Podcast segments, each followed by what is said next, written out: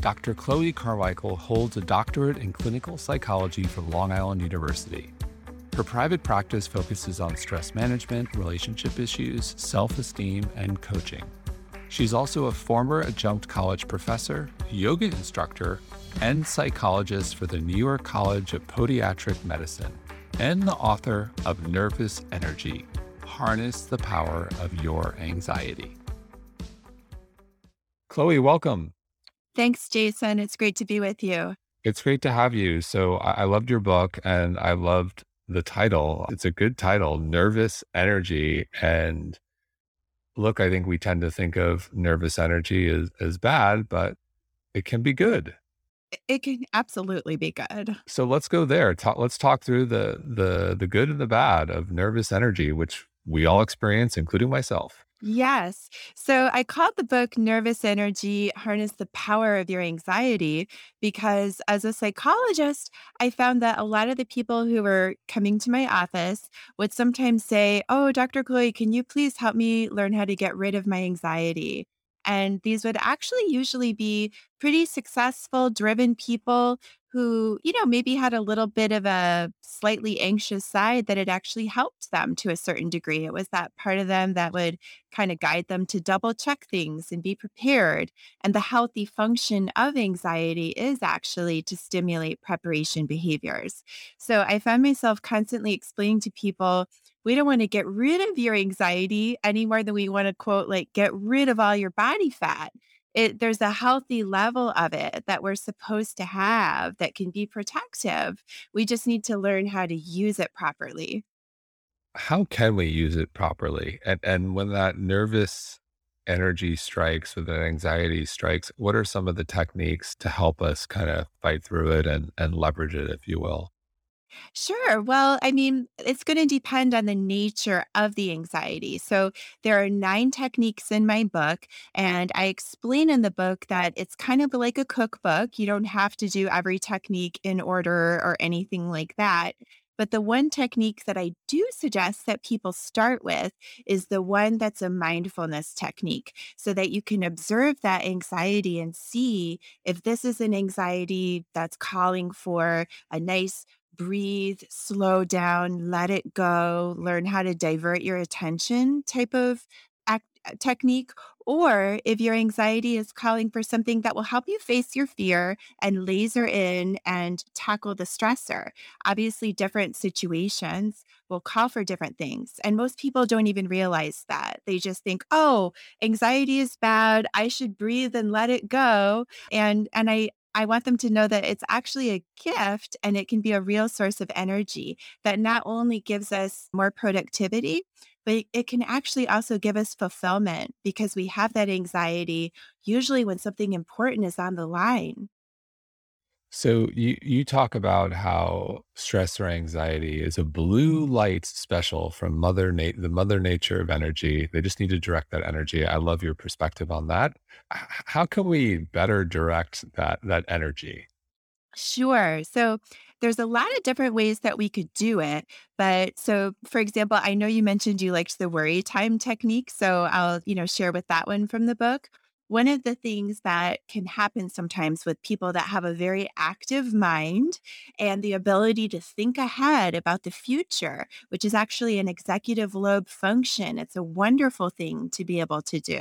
But sometimes we can almost get too good at that to the point where we're standing in line at the grocery store and we're mentally getting pinged with everything from, you know, should I refinance my student loans to, am I supposed to call my mom back or should I refinance? Refinance my mortgage and and our mind can just be going a million miles an hour to the point where we're not really connecting with these things and we're not even fully present where we are. So what we do in that situation with this technique called worry time is we thank ourselves for the awareness that these issues could probably use some attention but we also stop ourselves from feeling like we have to solve them right here and now in line at the grocery store. And so the happy medium is we have a calendar event And for some people, it's a calendar event that recurs every day for 10 minutes. For some people, it's an hour once a week, whatever's best. And then when those things pop up, you just deposit them into the event details and you give them their due attention, their undivided attention when the time arrives. And then that actually really frees your brain because if you just kind of scold yourself and say, stop worrying, just be present, just be in the moment, number one, it's negative. It's failing to really appreciate that, you know, a part of you is coming from a good place. And then it's also actually going to be hard for your brain to really let go of that stuff because it knows it's out there unaddressed. But if you put it down, in a little note for your specific worry time. It lets your brain let go in that moment, but it also doesn't deprive you of the benefit of having thought ahead for a moment. I love it. It's like literally calendaring worry. So if I were to go to my calendar, I'm going to calendar, I'm going to have 15 minutes or whatever it might be. Uh, this is my worry time to worry about all the things that could potentially go wrong or I'm anxious about or I'm stressed about and set aside time for that. Right. And then you're actually going to be more productive at solving those things when you're not trying to do it while you're also juggling the grocery store. And it does free you in the moment to just be where you are and not have to deal with it then and there. It's actually interesting too. Tim Ferriss has a similar technique, and this is more, I think he would think he was more focused in the entrepreneurial sense, where he said he would spend time thinking about all the, the, the god awful things that could happen and f- for his business for life and kind of like walk through them. And so in, in a sense, it also would prepare him for when adversity happened. He was prepared. He would say, one, okay, this isn't so bad. I was thinking about this worst case, or hey, I've already thought about this. And it just better equipped him for the unknowns of life and work, if you will. Yes, that actually touches on another technique. And by the way, I love Tim Ferriss too. As a I'm kind of an entrepreneur myself, so I definitely love him. And what he's doing there is almost kind of like a zone of control exercise, which is another exercise from the book where we think about just something in our lives that's stressing us out a little bit and then we break it down into the parts that we can control and the parts that we cannot control. And the parts that we can control, we write down a specific action step that we can take to help control it. So in Tim Ferriss's mind, he was probably thinking, "Will my book, The Four Hour Work Week, be a success?" Right? And so in the zone of non-control, like, will people ultimately like it? No, but he could test, and he did test. Will I have a catchy title? And then his action step was to A B test that title with Google Ads and see which one got the best clicks. And so that way, when Mother Nature is giving you that blue light special of energy, which, you know, could just feel like general uncomfortable nervousness if you don't know what to do with it.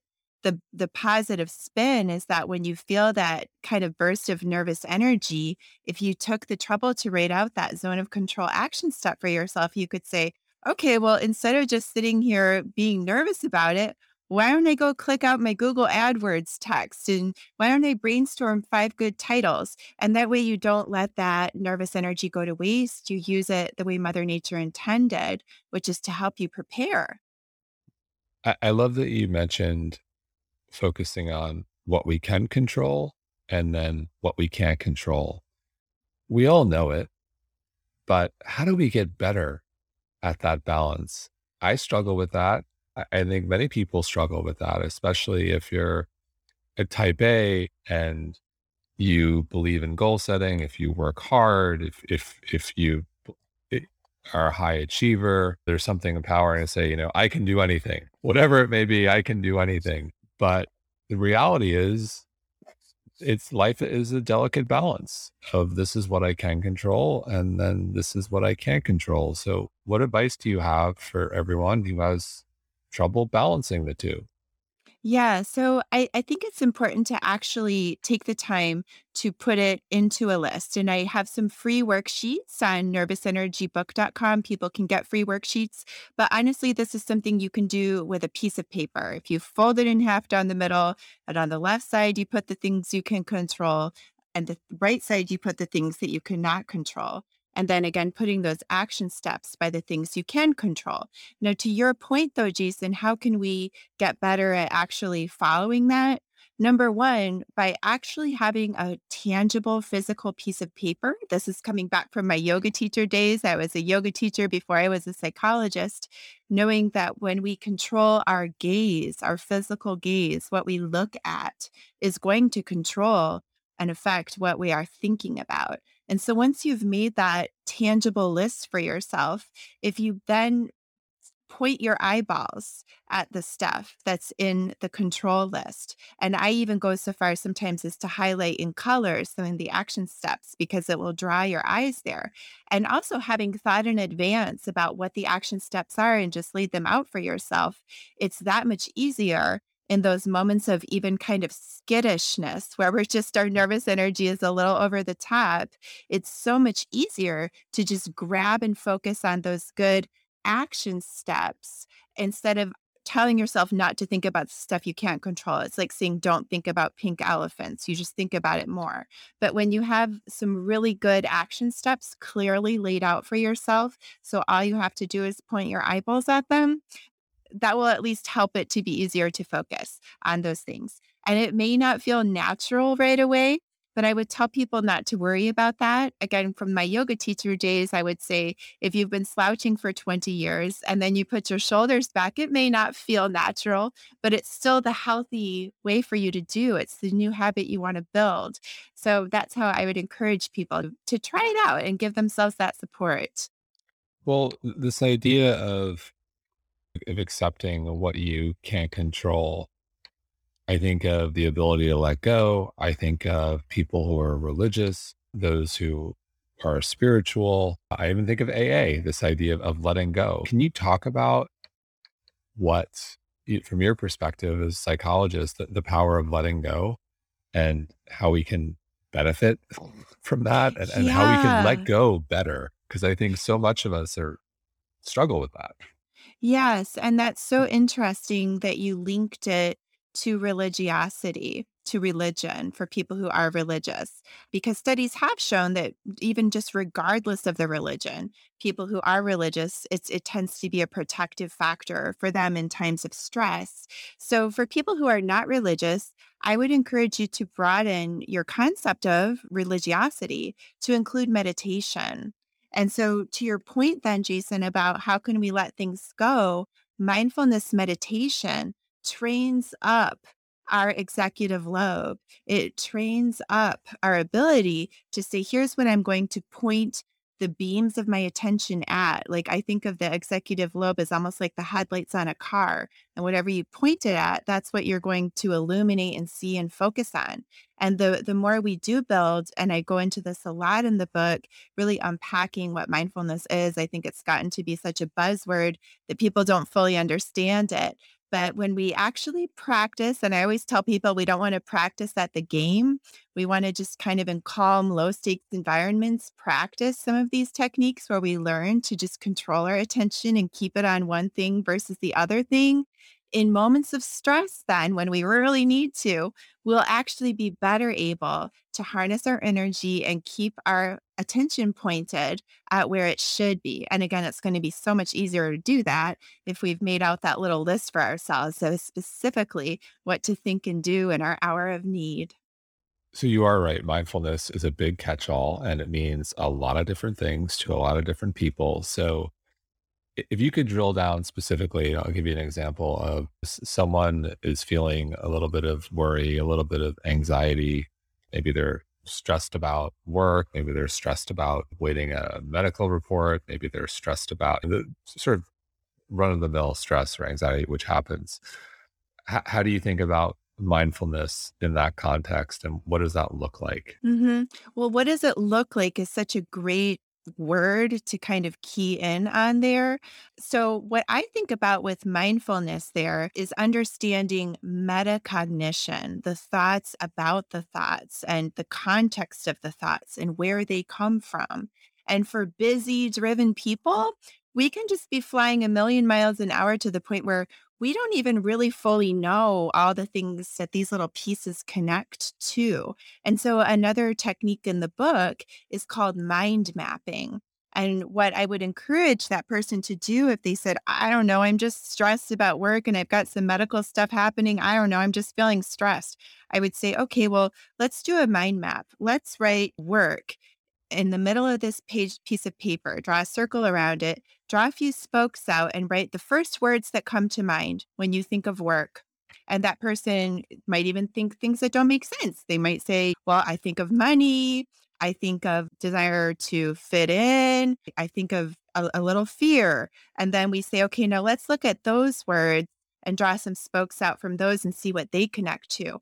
And so then when they say, Well, when I think of money, I actually think of when I was a little kid and my parents didn't have much money. And that actually connects to that fear bubble over here, right? And so we start literally getting a map and we start seeing that metacognition and then we understand, okay, my job stress is because maybe I have almost a financial survival complex. And so when I have a hard day at work, there's some little part of me deep inside that's actually stressed about just my my safety, my financial safety. And then that clues us in. Like I said, the first technique is a mindfulness technique. It's so important then we know, okay, maybe I need to turn to another technique in the book, like thought replacements, which is to repeat to myself, regardless of my job status, I know I can take care of myself. I can count on me. And to repeat that a few times. And that might be the, the best anxiety technique, sometimes better than just good old deep breathing or something. To really address the heart of the anxiety, we need to understand what it's really about first. Eh, so the thought replacement is essentially an affirmation, if I have that right. Ooh, Jason, I'm so glad you said that because I actually share a little bit about this in the book that as a former yoga teacher, I do love affirmations. And when I first learned about thought replacement, that was my first thought too. Like, oh, this is kind of like affirmations, but they're actually rather they, there can be overlap, but they can also be somewhat different. So affirmations can sometimes be aspirational right? So, like in that job example, a person might say something like, Well, my affirmation is I feel strong and secure in my job, when in fact, maybe they don't, right? Whereas a thought replacement is 100% true and accurate in this moment. And part of the exercise is you even give yourself before you settle on a thought replacement, you have almost like a deliberate hole poking session where you try to say, oh, is there any scenario where this wouldn't be true? Or how can I really refine this so it feels like an airtight thought replacement? And then you use that airtight thought replacement specifically when you start getting certain negative, you know, what we call maladaptive thought scripts going in your mind. So and in fact, with affirmations, if they're too aspirational, some psychology studies have shown that they can actually make people feel more insecure because there's a part of you deep down that knows I'm actually not strong and secure at my job. And just repeating that over and over isn't even helping you to get strong and secure at your job and it can feel escapist. So again, I love affirmations, but thought replacements are slightly different, but there's also some overlap. Sorry, I know that was kind of confusing. No, I love it. So your affirmations have to be practical. At least accurate. At least accurate. So let, us talk more about that. You started out as a yoga teacher before getting your, your PhD and becoming a psychologist. So can you talk about how your yoga practice influenced what you do today, how you practice. Um, I, I've heard from PhDs who then go on and get their yoga certification or my, but I rarely do. I talk to people like yourself who started out as yoga teachers and then went on, got, went on to get their PhDs and become practicing psychologists. Sure, Jason. That's a that, a question I'd love to talk about. So I first came to New York City in my early 20s. And as we all know, it's not cheap to live in New York. I was a yoga teacher, and I found that the best way for me to pay the bills was less by teaching group classes and more by teaching individual classes. And by definition, sometimes the people who can afford those individual classes are going to be those, you know, kind of high performing, type A, stressed out New Yorkers. And at the same time, though, the fact that they were choosing to spend their disposable time and income on something like yoga lessons, I mean, these were pretty healthy people that were interested in self improvement. And I found it very inspiring to work with them. So I would make customized programs for each person. So suppose somebody was like, oh, well, I want yoga to help me to find balance. We would do meditations about balance and we would do postures about balance. And people were just getting great results and I was loving it. They were loving it. And they were also almost attributing a little bit more to me than I knew deep down was really true because they were having these, you know, kind of big spiritual and psychological shifts and they kind of were almost describing it more to me as opposed to just some of the things we were teaching. And I, I wanted to understand it better myself. I wanted to even be able to go deeper and be more helpful. And I also just, you know, knew that the the mental side was super interesting to me and that's why i then went to Columbia and finished my undergrad. I hadn't finished undergrad even at that time, but I did then go and finish undergrad in psychology and immediately then went on to get a PhD in clinical psychology. So, do you ever prescribe yoga? Absolutely. I have a yoga and emotion workshop that's actually, um, people can view it for free in my Insiders Club. So for your listeners, they can get a free week at the Insiders Club if they want to DM me or anything like that, or we'll put something in the links. I have a free workshop that they can view on it. And the ability, certainly, of yoga to make us feel a certain way or for us to notice we're feeling a certain way and then use yoga to manage it, 100%. The body mind connection is one of my favorite things. Do you have a go to pose or uh, flow for when you're having a bad day, when you're running anxious, when you're a little bit stressed?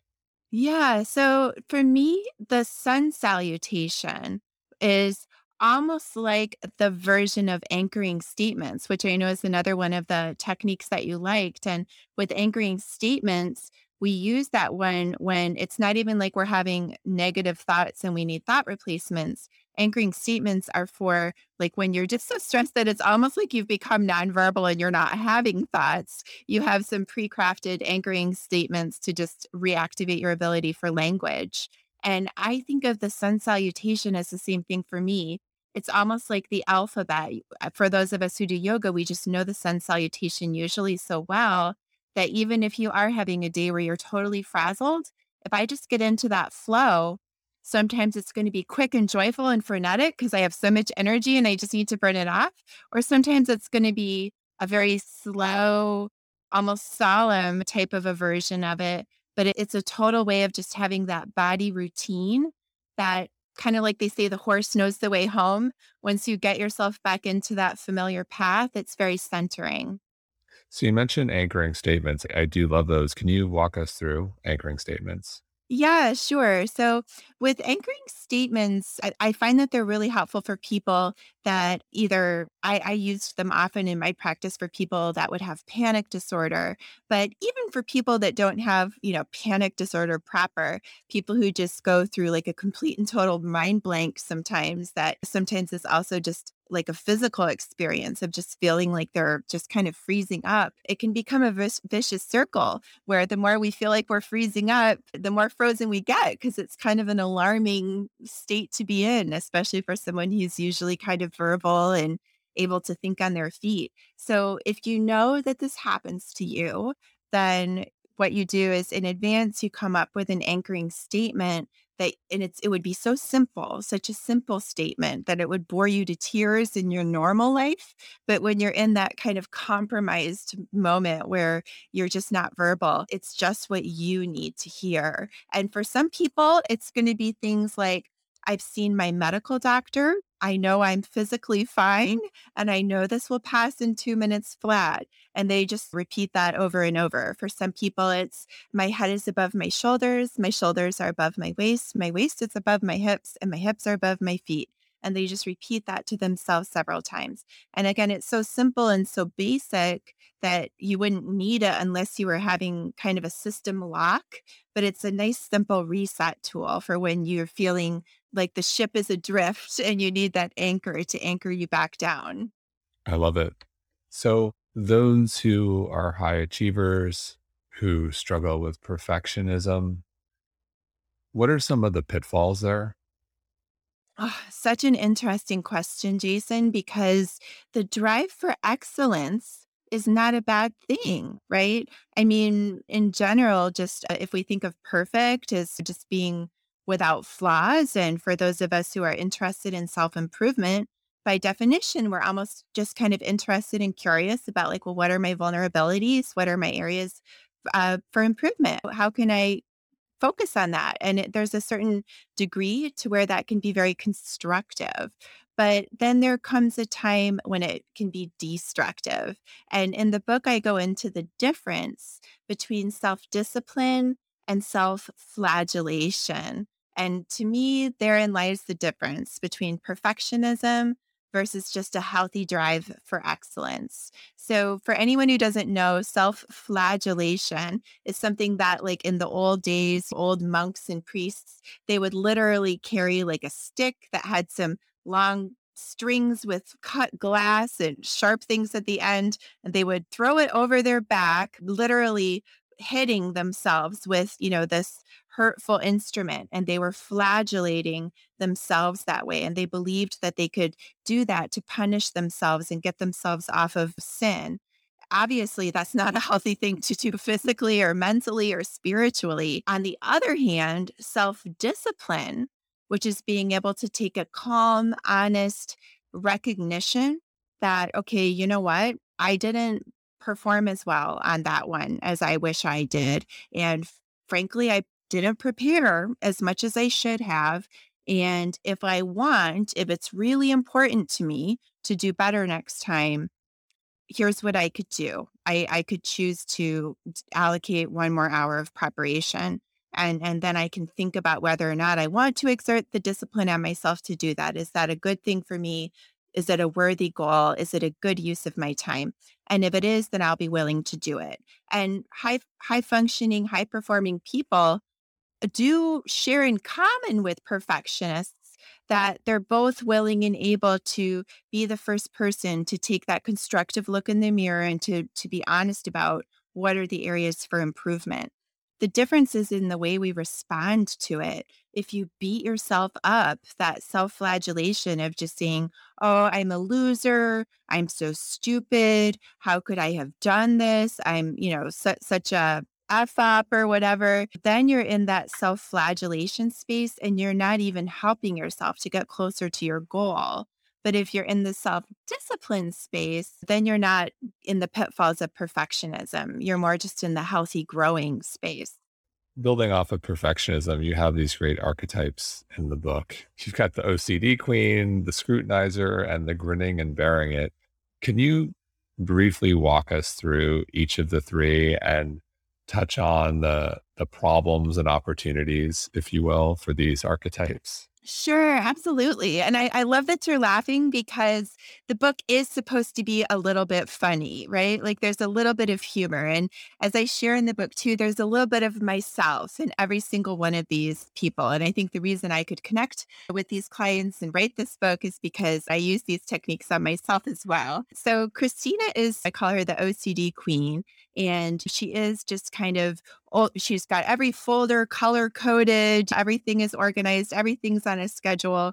And of course there are there are many ways where it actually really helps her she's she's prepared she double checks she thinks ahead but then the pitfalls are that as she achieves more and more success as she gets promoted and gets relationships and develops a full life, it's not really possible for her to constantly double check everything or always be ultra prepared for everything. And so she needs to learn how to sometimes let go and how to sometimes not feel that everything has to be, quote, you know, perfect. William, the scrutinizer, is basically a worry wart. He's kind of the good old fashioned worry wart. He's the guy at the mm. grocery store who's saying, "I wonder if this produce is really very clean," or like he's think he, he's got a promotion opportunity, dream job, but he he says, "Well, I don't know. How is you know, every little factor about that city. I'm just not sure. And he hems and haws and worries so much that he almost just gets stuck in inaction. He he can never really step forward and do everything because he's always scrutinizing so much. But again, there's positive sides to this. It's not like he's just going to go willy nilly be overly impulsive. But on the other hand, he sometimes needs to just let himself move forward. And then the last person, Greg, gritting and bearing it, is another very interesting type of high functioning, high achieving person I've seen a lot of, which is that they come in to my office and they're like, I don't know what happened, but the other day I just had a complete and total anxiety attack. And I'm like, well, why could that be? And they're like, I don't know. I'm fine. Like everything with me is fine. I, I really don't know. And and they're serious. They're not lying to me. They're just they they smile a lot. They could even be talking about something awful happening, but they're smiling. And they need help to get under the hood a little bit to actually get in touch with what their worries are, with what their concerns are, to give themselves permission to go there a little bit. And I, I think you you hit the nail on the head. There's there's parts of each archetype, I think, in all of us that come up, maybe not to the the, the extent, but they're there and they surface every once in a while. They and, do. And so, what's if you could kind of walk through all three, like when if we do find any of these beginning to surface, what can we do to keep them at bay? Sure, sure. Well, the first thing I think instead of necessarily trying to keep them at bay, ironically, the first thing we actually want to do is welcome them, right? To recognize that all of this anxiety is actually coming from a good place in ourselves. It's that healthy function, again, of anxiety is to stimulate preparation behaviors. So, for example, with Christina, if she finds herself getting completely obsessed, you know, feeling like she has to wake up in the middle of the night to triple check if all of her presentation notes are color coded just the right way, she might want to give herself a thought replacement in that moment that just says, I have prepared very well, like I always do and I can handle any minor hiccups. I've prepared very well, like I always do, and I can handle any minor hiccups. But she would also maybe want to say to her, say to that anxiety, thank you for stimulating me to be prepared. The good news is I have prepared and I can handle any minor hiccups, you know, et cetera. So we don't want to become at war with ourselves. The, it, I think of the anxiety as almost like a person who's trying to make a little point. And if you keep shushing that person, they feel like they have to keep speaking up louder because they think you haven't heard their point. But if you actually just say, okay, you know what? I hear you. And that's a good point. And what we, we've prepared very well. And then going into that little thought replacement, the anxiety is much more able to say, okay, I feel heard. I know my concern has been addressed. Just like, for example, William, the scrutinizer, worry time is a great one for him, right? So he doesn't end up having to kind of yell at himself in the proverbial supermarket if he's thinking of a million different worries. He doesn't want to shout himself down and say, Stop that stupid worrying. What's wrong with you? Why are you always worrying? Getting self critical. He wants to say, Okay, great. My active mind is working again, probably thinking of some important things. Thank you, anxiety, for those. Those are good points. I'm going to put those into the calendar event for worry time and I'll give them their due attention when they need it. And then with somebody like Greg, you know, grinning and bearing it, instead of him, and I've seen people do this, get down on themselves and say, Yeah, I know, I, I just always stuff my feelings down and say that nothing's bothering me until I have these crazy anxiety outbursts. I know it's wrong. I'm so bad. Instead of going about it that way, to just say, You know what? It's actually really great that I'm able to put certain feelings aside and just get things done sometimes. That's a skill and I'm glad I have it. But I also want to make sure sometimes I take the time to deliberately unpack what has been put aside so I can be sure to address it. And I'm going to take some time and do that now. And then maybe they go through that mind mapping exercise. But again, I think the important thing, I think of it almost like an anorexic who wants to, quote, get rid of all their body fat we have to first let them know body fat is not the enemy. And so with these, you know, people with anxiety, we have I want to let them know anxiety is also not the enemy. It's a healthy part of yourself. We just want to learn how to harness it for its best use. I love your perspective. So we've, we've, we've talked about mindfulness. If we segue to lifestyle, nutrition, exercise, we touched a little on sleep.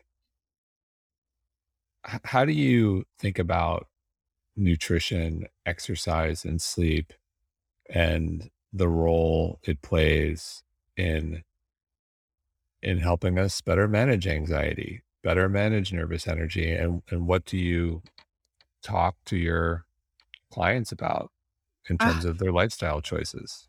so important. Nutrition, exercise, and sleep. I mean, those are the foundations of mental health, right? So I've definitely had it before where I've had a client in my office whose nutrition is obviously so poor or they're just not getting enough exercise and they can't seem to motivate themselves to do it or frankly massage i would put massage into that bucket as well that just kind of essential body care bucket and when i say to them like well i really think you should see a nutritionist or i think you need to get a massage or why don't you see a personal trainer? And if they say well i just don't feel i can afford it i'll tell them i think it's so important i would rather see you skip a session with me next week and take that money and apply it, you know, to the nutrition or the exercise or the sleep because those things not only like actually control and regulate your hormones and your body, they're kind of the the canvas upon which your thoughts and feelings are painted, but they also in a sense are the paint. The body mind experience I just think is so entwined so if anyone is, you know, wondering about the role of nutrition and exercise and sleep, again, I just I cannot say enough good things about frankly, sometimes I'll even get 12 hours of sleep. And like Wow, not not often, but you're about my I hero. yeah, truly, like about once a quarter, I find I need to have a good 12 hours sleep. And I just think paying attention to those cycles about what really nourishes you. And I actually have written some blogs about mindful drinking as well for alcohol, because to me, again, that's just part of the body mind connection. And sometimes people are like, oh, well, you know, we just try to limit alcohol. Okay, well, that's fine but there are also some really salubrious effects, right, of of that glass of wine and, and of the way it can make some of us feel. So I'm definitely very much into the physical self and how that affects our our soul and our psyche. How do you define? I think the concept of mindful drinking is interesting, and I want to touch on nutrition a bit more as well. So, like, how do you think about mindful drinking? Is it the occasional glass of red wine at dinner, or with friends, or the beer, or the margarita, or whatever it may be? How, how do you think about mindful drinking? Because I think something something I heard one time about alcohol is you've got on one end the people who drink way too much all the time and, and are, are alcoholics. Another end, you have people who don't drink at all. And then you've got the messy middle, which is the majority of everyone, the messy middle, where they're kind of not quite sure how to balance it. So let's spend time on that because I think, how do you define mindful drinking? How should we think about that? Yeah, so I, I think that the quantity and frequency of what's the sweet spot, the right healthy spot for each person is going to be different. You know, there's so many factors to consider, like age, culture, even just phase of life. So I don't really go into a one size fits all in terms of like the quote correct frequency or quantity.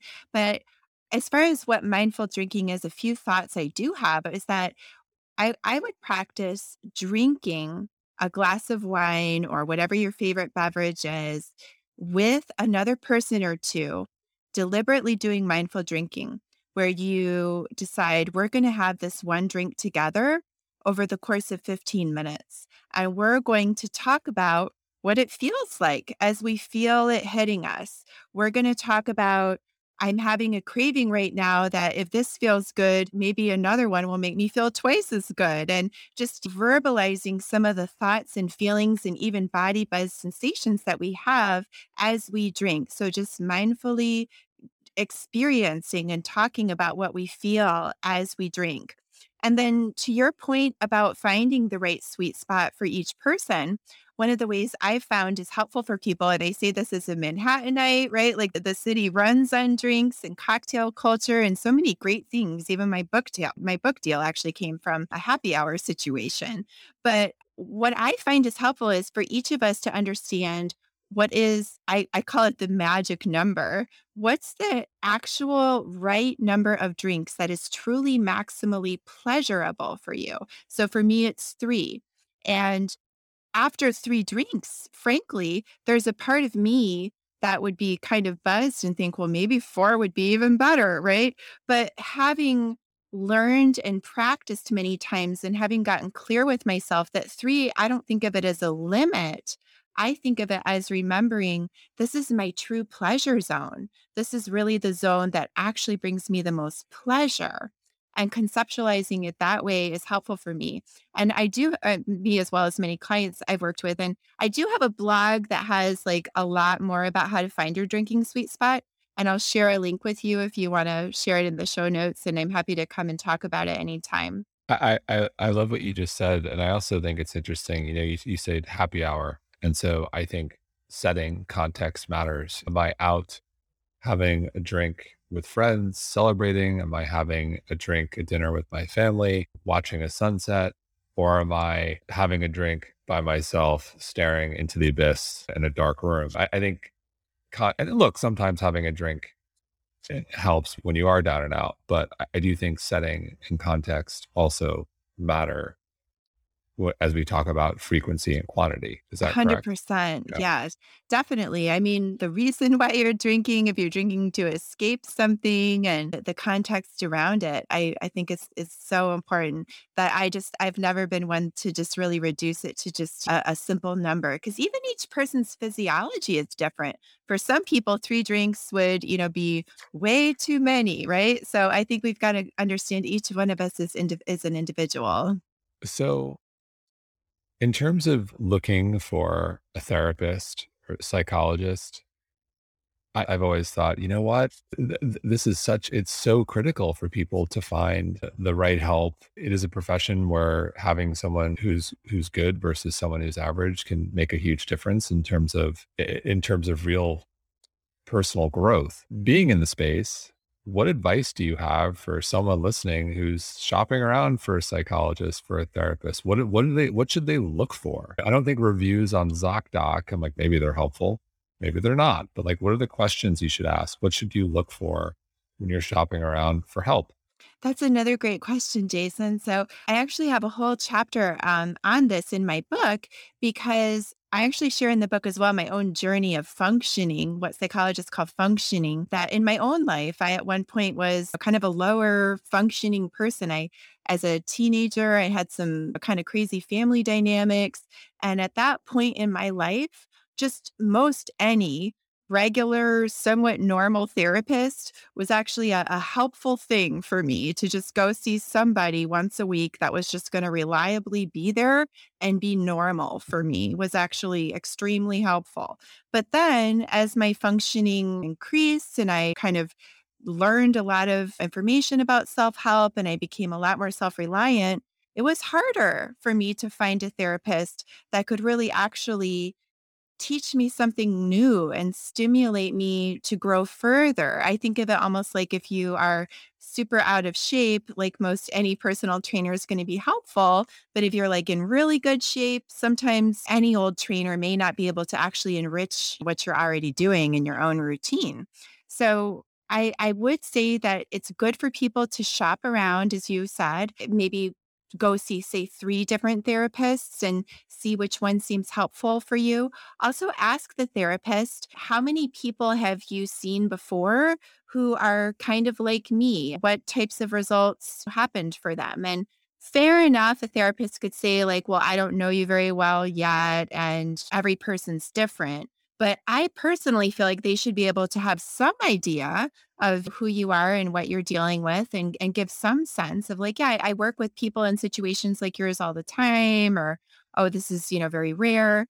I also like to ask therapists, you know, what's on their bookshelf and say, if you therapists were going to suggest any self help books for me that I could read between sessions, given what you know about me in this kind of brief maybe initial session when you're in that shopping phase, what would you suggest? And then the types of books that they suggest are also going to give you a good indicator, you know, of their thinking around you. You can also ask them, do you give homework? Because one of the big complaints I get, Jason, from people who come to my office because their previous therapist wasn't a good fit is they say, you know, my previous therapist, it was like I would show up and they wouldn't even hardly remember what I had said the week before. And I would have to spend the first 10 minutes, like both of us, trying to recenter ourselves and remember where we were. Whereas at my office and many other good therapists' office, I offer training programs for therapists as well. They should be greeting you with a pad of paper so they know what happened last week and they can say, okay, did you try that breathing exercise before that meeting? How did it go? Or how did that limit setting conversation with your spouse turn out? You know, so they're they're they're tracking you and they're keeping up with you. And I would ask the therapist, do you give homework? And is it my responsibility to remember the homework and talk about it at the next session? Or is that something you do? And if the therapist kind of bristles and says, well, it's kind of your job, I need you to take ownership and responsibility, I would, you know, kind of personally not be so into that myself. Like I would say, well, I'm willing to take ownership and responsibility, but I'm, I'm also just wondering like how much ownership and responsibility you take to kind of nudge me and track me and keep me focused on this. If, if that is something that you're looking for in a therapist, which again, for me being goal oriented and, and many of the people who have nervous energy, in a good way we can be goal oriented. We we have a healthy sense of discomfort with where we are and there's somewhere we want to get and, and we want someone to really help us get there. So i just think sometimes the more questions you ask in those initial phases the better. One more little quick tip is ask them to explain what the letters behind their name means. I've noticed a lot of therapists and coaches, they like to pile all these little letters and acronyms and everything behind their name. And I would ask them, so what do those letters mean?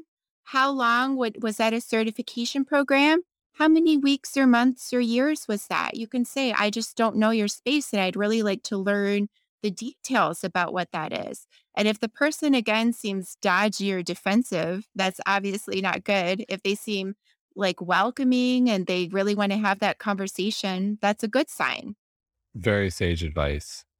In closing, yeah, I'm curious, what was the most surprising, jaw dropping research you came across while working on the book where you just said, wow, I can't believe that? Yes. The most surprising thing for me was actually the lack of research on what psychologists call high functioning people, which is kind of what you and I have been talking about here, as far as just this type of go getter, high achieving person that doesn't necessarily need or want to be in therapy forever, even though I say that for me as somebody who, who has been in therapy and I love it because it just always keeps me growing. But, you know, just the idea of people who are goal oriented, who are basically well, and they're going to therapy to just help them to enhance their wellness. I was more surprised that there was such a lack of research to the point where I had to even ask several mentors in my life, Am I missing something? Am I not looking in the right place? And they said, No. They said, because there's so much funding around pathology, that's where all of the research money tends to go. And there's not as much research around just people who are basically well and they want to get even better, even stronger. Fascinating. Chloe, thank you so much. Thanks. It was great to be with you, Jason. And I would just say if anybody wants to learn more, they can come to nervousenergybook.com. Got free goodies and would welcome them into my community.